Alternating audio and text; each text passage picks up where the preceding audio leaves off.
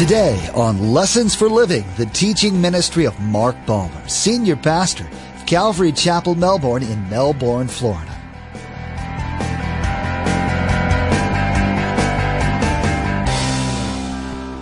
The only way you get into God's bed and breakfast, the only way you get into the kingdom of God, the only way you have your own assignment from God is that you have a foundation in your life of Jesus Christ. It is not a church. It is not the Catholic Church. It's not the Protestant Church. It's not Calvary Chapel. It's not First Baptist Covenant. It's Jesus Christ. If you've accepted Jesus Christ as your personal Savior and you've received Him, that's the foundation. At that point, you will end up at that judgment seat of Christ. Only if you make Jesus Christ your Lord and Savior. When you think of a memorable vacation that you've had, what did you value about it? Rest, good food, meeting new people, all these things can be found in fellowship with the Lord. When you're forgiven, you'll find rest in Him. You'll be filled and satisfied by the Word. You'll seek fellowship with other believers and be blessed by them.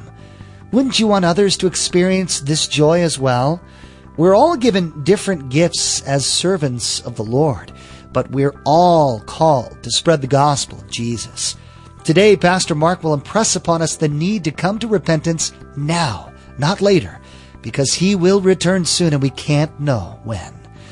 Remember, there's quite a few ways to receive a copy of Pastor Mark's teaching.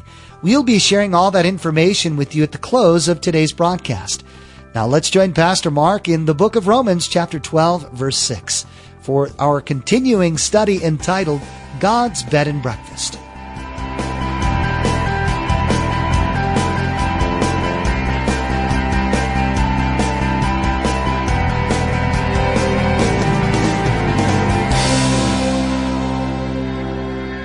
Now notice, each servant in the bed and breakfast is a Christian. Each servant has an assigned task. Turn, if you will, to Romans chapter 12. When you're in God's bed and breakfast, you may have been given the, the job of cooking, washing the pans, uh, vacuuming the rooms, painting the house, doing the gardening, ordering the meals, bringing up the luggage, I don't know, whatever. We've all been given different assignments, but everyone has an assignment. Notice that when this is happening, what God is trying to say that when you come to a good bed and breakfast, it should be a place that's filled with life and activity. Neat things are happening. And in so many churches today, there isn't any life. There isn't any neat activity. Now I want to challenge some of you before we look at this passage in Romans 12. Some of you here this morning don't have any idea of really what service means. And here's why. You're not serving. If you're new in this church and you've been here a few weeks, that's fine. But if you've been coming for a few months, you need to serve. We need you. You have a gift. The bed and breakfast doesn't work with three people. It works with everybody doing their response. Remember, this is not me speaking. Jesus says, I'm leaving you behind. You're a servant. And how many were assigned tasks? A L L. Oh, that means you. Look at Romans chapter 12. Let's talk about the giftings. Now, when we talk about God's giftings, you have to understand that every single one of us as a Christian have been given a gift. In, in Romans 12, we see what's called the motivational gifts or the grace gifts. These are just a representative. They're not everything. None of us deserves to be in God's bed and breakfast. There isn't any of us that deserve to be there. You and I this morning have to realize that God's grace brought us there. Let's look at verse 6. We have different gifts according to the grace given us. If a man's gift is prophesying, let him use it in proportion to faith. If it's serving, let him serve. If it's teaching, let him teach. If it's encouraging, let him encourage. If it's contributing to the needs of others, let him give generously. If it's leadership, let him give, let him govern diligently. If it's showing mercy, let him do it cheerfully. Now, I don't have time, but you'll see these seven gifts. They're just represented. There's more gifts than that. But I believe in those seven, every one of you have at least one of those gifts. Prophecy is really declaring the truth. Teaching, certainly you can see what I'm doing. Exhorting, some of you have the gift of exhortation. I have some of that gift this morning, where you encourage believers to do good things. You need to be challenged. Some of you need, many of you need to be in a small group where somebody challenges you. You, you can go to the night and say, well, man, I've been watching, I've been calling 900 numbers. They're going to give you a kick in your spiritual pants and say, what are you doing? You can't play around with that. Somebody say, I'm just discouraged and they're going to encourage you. That's the gift of exhortation. Leadership. Many of you had that gift. Serving, by the way, is a gift everyone has. And then giving. Those of you have ability to give and you just have a generous heart and, and God has really blessed you and you're able to do that. By the way, giving is also part of all of us and mercy should be part of all of us. That is not one of my strengths. Mercy. And when people counsel, they know that because sometimes I just say, why aren't you doing it? Come on, God, let's just get moving. But others have more mercy and they like to go counsel to those people and whatever. But we should have a balance of these. Now, what should we do with these gifts? Let me give you some things quickly. Number one, know your gift.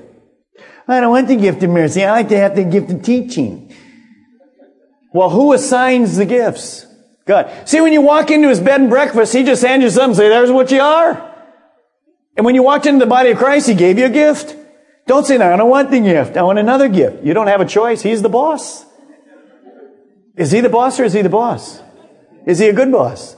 He's a great boss. So he knows what gift you have, and he gives you that gift. Not only should I not be jealous of somebody else's gift, but I have to exercise my gift. Some of you are sitting on your gift. It's uncomfortable, isn't it? When somebody challenges you. You say, Oh, I've been a Christian 43 years. How dare you talk to me that way? I'm not talking to you that way. God's talking to you that way. He's coming back. He's coming back. You will stand before him. Not me, for him. Then we allow everybody to exercise their gift. Isn't it good to have all the different gifts? You know, when we're done with all of that, what, who's, who gets the glory? God does. It's His. You know, I was thinking as I was driving home last night, this church, this bed and breakfast is better than any Hyatt hotel in the world.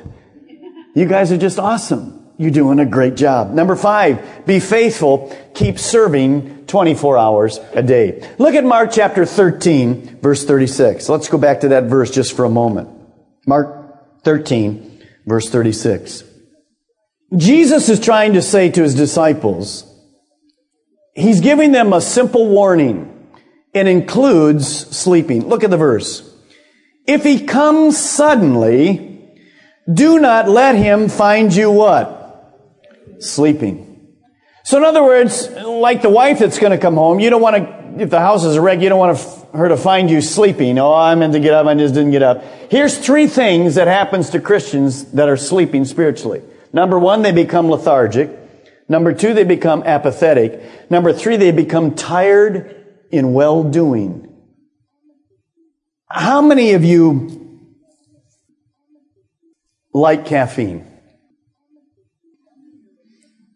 How many are hooked on caffeine? Be honest. You say, I'm not hooked on caffeine. I can go two or three hours, not a problem at all. right. How many have the coffee pot all day long going? Come on. If it's not that, it's Mountain Dew times three or whatever. I mean, well, in Seattle, it's a rainy, cool kind of climate. And when it's rainy and cool, you like to take a book, curl up on the couch, put the fireplace on, and just go to sleep, don't you? Is it any wonder that Seattle is the caffeine capital of the world? It is. That's where Starbucks came from. That's where SBC is, Seattle's best coffee. You, you go two steps and there's a coffee shop. Another two steps and there's another coffee shop. Why? Because everybody's sleepy. So Jesus is trying to say, Jesus is trying to say to us, this verse, this verse is spiritual caffeine. In other words, how many know a bed and breakfast has to operate 24 hours a day? Have to be there. During the middle of the night, if you need something, there has to be somebody there to meet your need. And that's why the elders and I, myself, we have, of all the pastors, we have our phone numbers in the directory. Why not? We don't hide them from people. If you need help in the middle of the night, people don't abuse that. We help. We have to call. I mean, that's what we're here for. We're here to serve. So we have to be serving God faithfully 24 hours a day. As I talk to you, remember, you need to be disciplined. You need to be motivated. You need to be filled with hope. Now turn to two passages of scripture quickly. 2 Corinthians chapter 5 and also 1 Corinthians chapter 3.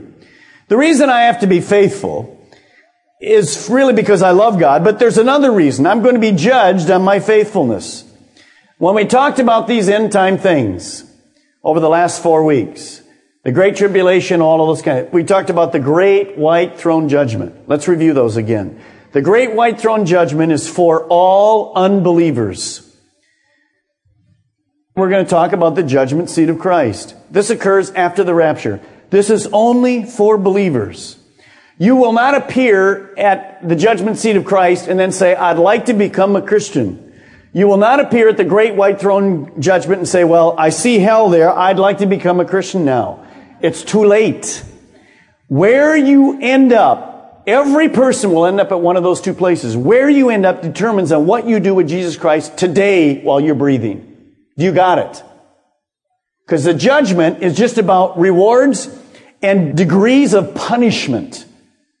If you end up in the great white throne judgment, if you don't accept Jesus Christ till you die, you will end up in hell forever. There you will be given different degrees of punishment. So let's look what happens at the judgment seat of Christ. 2 Corinthians chapter 5 verse 10.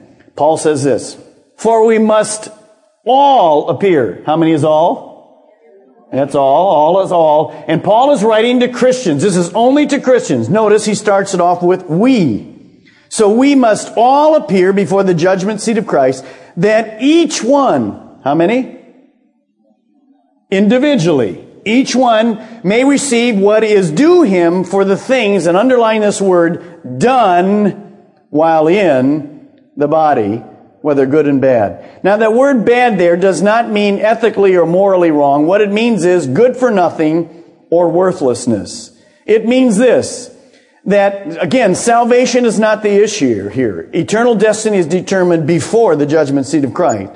When I appear there, God is going to take me, Jesus, He's going to be the judge as a Christian, and every Christian will be judged on what we're going to talk about it. So turn to 1 Corinthians chapter 3. Every Christian is going to be judged on what they've done in their body, in your body, while you're living with your gifts and your talents. So let's see what that judgment is all about. 1 Corinthians chapter 3, verse 11. It says this. No one can lay any foundation other than the one already laid, which is Jesus Christ. So what that means is this. The only way you get into God's bed and breakfast, the only way you get into the kingdom of God, the only way you have your own assignment from God is that you have a foundation in your life of Jesus Christ. It is not a church. It is not the Catholic Church. It's not the Protestant Church. It's not Calvary Chapel. It's not First Baptist Covenant. It's Jesus Christ. If you've accepted Jesus Christ as your personal Savior and you've received Him, that's the foundation. At that point, you will end up at that judgment seat of Christ. Only if you make Jesus Christ your Lord and Savior. Now, what happens as I'm there? Paul says, as he goes on, if any man builds on this foundation, so he's now going to talk about our talents. Gold, silver, costly stones. This is what it means. If I'm faithfully serving with the right motives, then I'm going to get godly rewards. Now, when I stand before Jesus Christ, Here's what's going to happen to my service, my gift, my ability to serve. He's going to judge my quantity, my quality, and my motive. So when I stand at the judgment seat of Christ, before Christ, am I going to be standing in a group or alone? Individual. And God is going to say to me, okay, Mark Balmer, he doesn't care about the term pastor. That has nothing to do with anything. Actually, he's going to call me servant, Mark Balmer, I hope. He's going to say, let's take a look over your years. What gifts did you have? Boom, boom, boom, boom, boom. How did you do? In quantity, in quality, and in motive. We're going to be very surprised in that day because many people are going to get great godly rewards that we've never seen before. Why? They're in the background. They're serving. You, you think it's going to be the Billy Grahams and all the people in front. No. Many people in the background with ministries that are like at 4 a.m. in the morning with the right motive. Now see, if you come up to me after and say, I was one there at 4 a.m. in the morning. Don't do it. You just lost your reward. You see, God's interested in your motive. In your motive. So I will be gifted. And some of you say, well, I've been serving God for 40 years again, or 20 years, or 15 years, or whatever, and I did all my work back in those days. Wait a minute. There is no retirement. And it's never too young to start. It's never too young to start. Now, as you look at that, Let's look what the next one is. Or wood, hay, and straw. Serving with wrong motives or wasting your talents and time on your own selfish pleasures. So what that really means is this. If you're there and everything you're doing for God today is really for the wrong motive, or if you're not involved at all, and you're just coming on Sunday, and it's good that you come on Sunday, and that's all you do for God. You're not serving, you're not using your gift, you're not using your talent or whatever. You're just selfishly doing, you're gonna go home today and watch the boob tube for the next 12 hours or whatever. Next week you're gonna do your thing, you're gonna just selfishly do your thing. Then those days, look what happens to you. Look what Paul says. This is not Mark Balmer talking. This is Paul. By the way, this is everyone. Look at verse 13. His work will be shown for what it is. In other words, you can't sweep it under the rug and think, ah, nobody knows. God knows for what it is because the day will bring it to light. It will be revealed with fire and fire will test the quality of each man's work. The quality of each man's work. If what he has built survives, he'll receive a reward. If it's burned up, he'll suffer loss. He himself will be saved, but only as one escaping through the flames. See, some of you might be satisfied to say this. Well, how long as I make it to heaven, I don't care if I get any reward or not.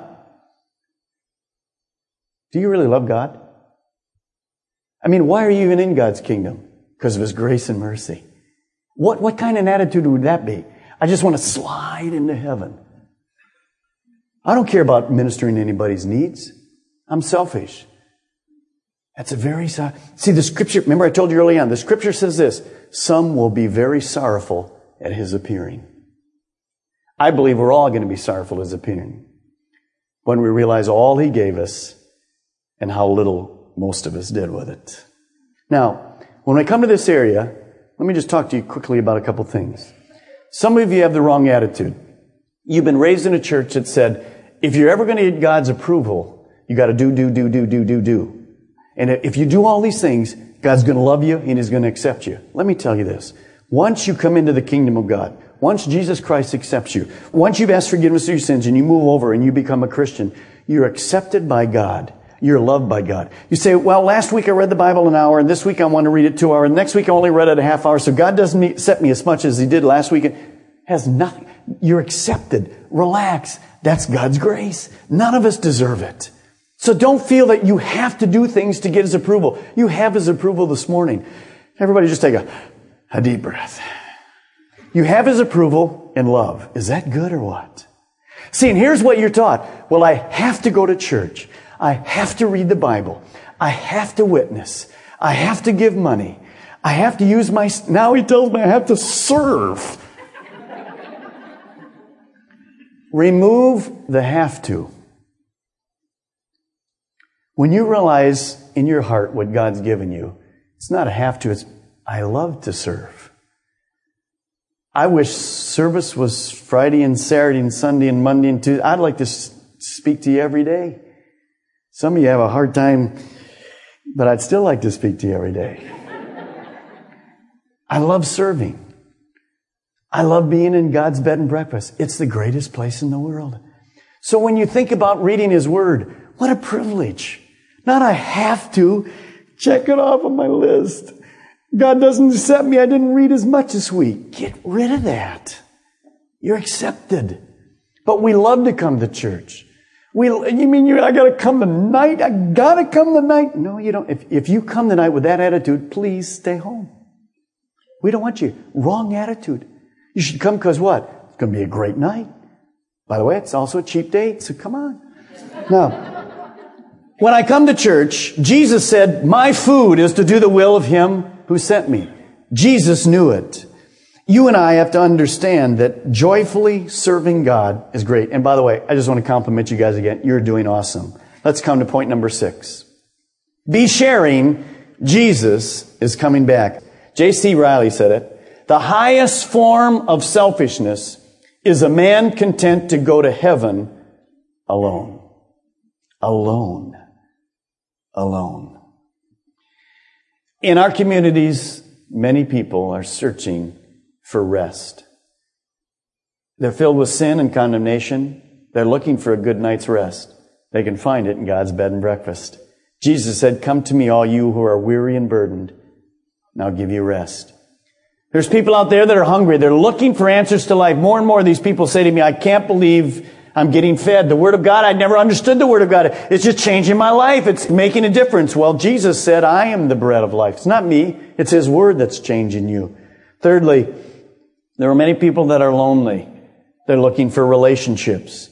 Isn't it awesome just to come to church and meet new people and invite new people over to your house and just to get excited, just sit next to somebody different and look at somebody and go, wow, there are people weird like me here too and just be excited about serving Jesus Christ. It's a great place. Now, there is an illustration and I want you to turn to the last verse this morning, back to Mark chapter 13 and it's verse 37. There is an illustration that I want to encourage you about just as we close and it's this. How many seen, in, in, especially been in New York or San Francisco, you see these people walk out with these big boards on, it's like a, a, an A-frame, and they'll have on the front and back, eat at Joe's or whatever. Remember? I, I wish I had a time I'd have made one. And I'd walk through here and say, come to God's bed and breakfast. That's what we're supposed to be doing. We're supposed to be out in the world saying to people, hey, there's a place where you can find food and rest and friendship and God's Spirit and His grace, and it's a fun place to be. What do you mean church is a fun place to be? That's an oxymoron. That can't be right. Isn't church a fun place to be? It's a great place to be. And they can't believe it. Let's look at the last one this morning. It's this. Here's what he says in verse 37. What I say to you, I say to everyone. To how many? Everyone. Watch. And here's what watch means. To keep awake, to keep alert, to be active in serving. There's two things I want you to focus on. In those six things we gave you, one or two of those, God's spoken to your heart about. Maybe you're not being faithful. Maybe you become tired and well doing. Maybe you retired. And you say, man, I, you mean I got to get back in this again? Yeah, you should. Maybe you've been doing everything because you have to. Let God give you a fresh dose of joy this morning. Take somebody home for dinner with you. Come on over. I don't know who you are, but I'm, come on over to the house, whatever. You say, could that bring some joy? Oh, it could bring all kinds of fun.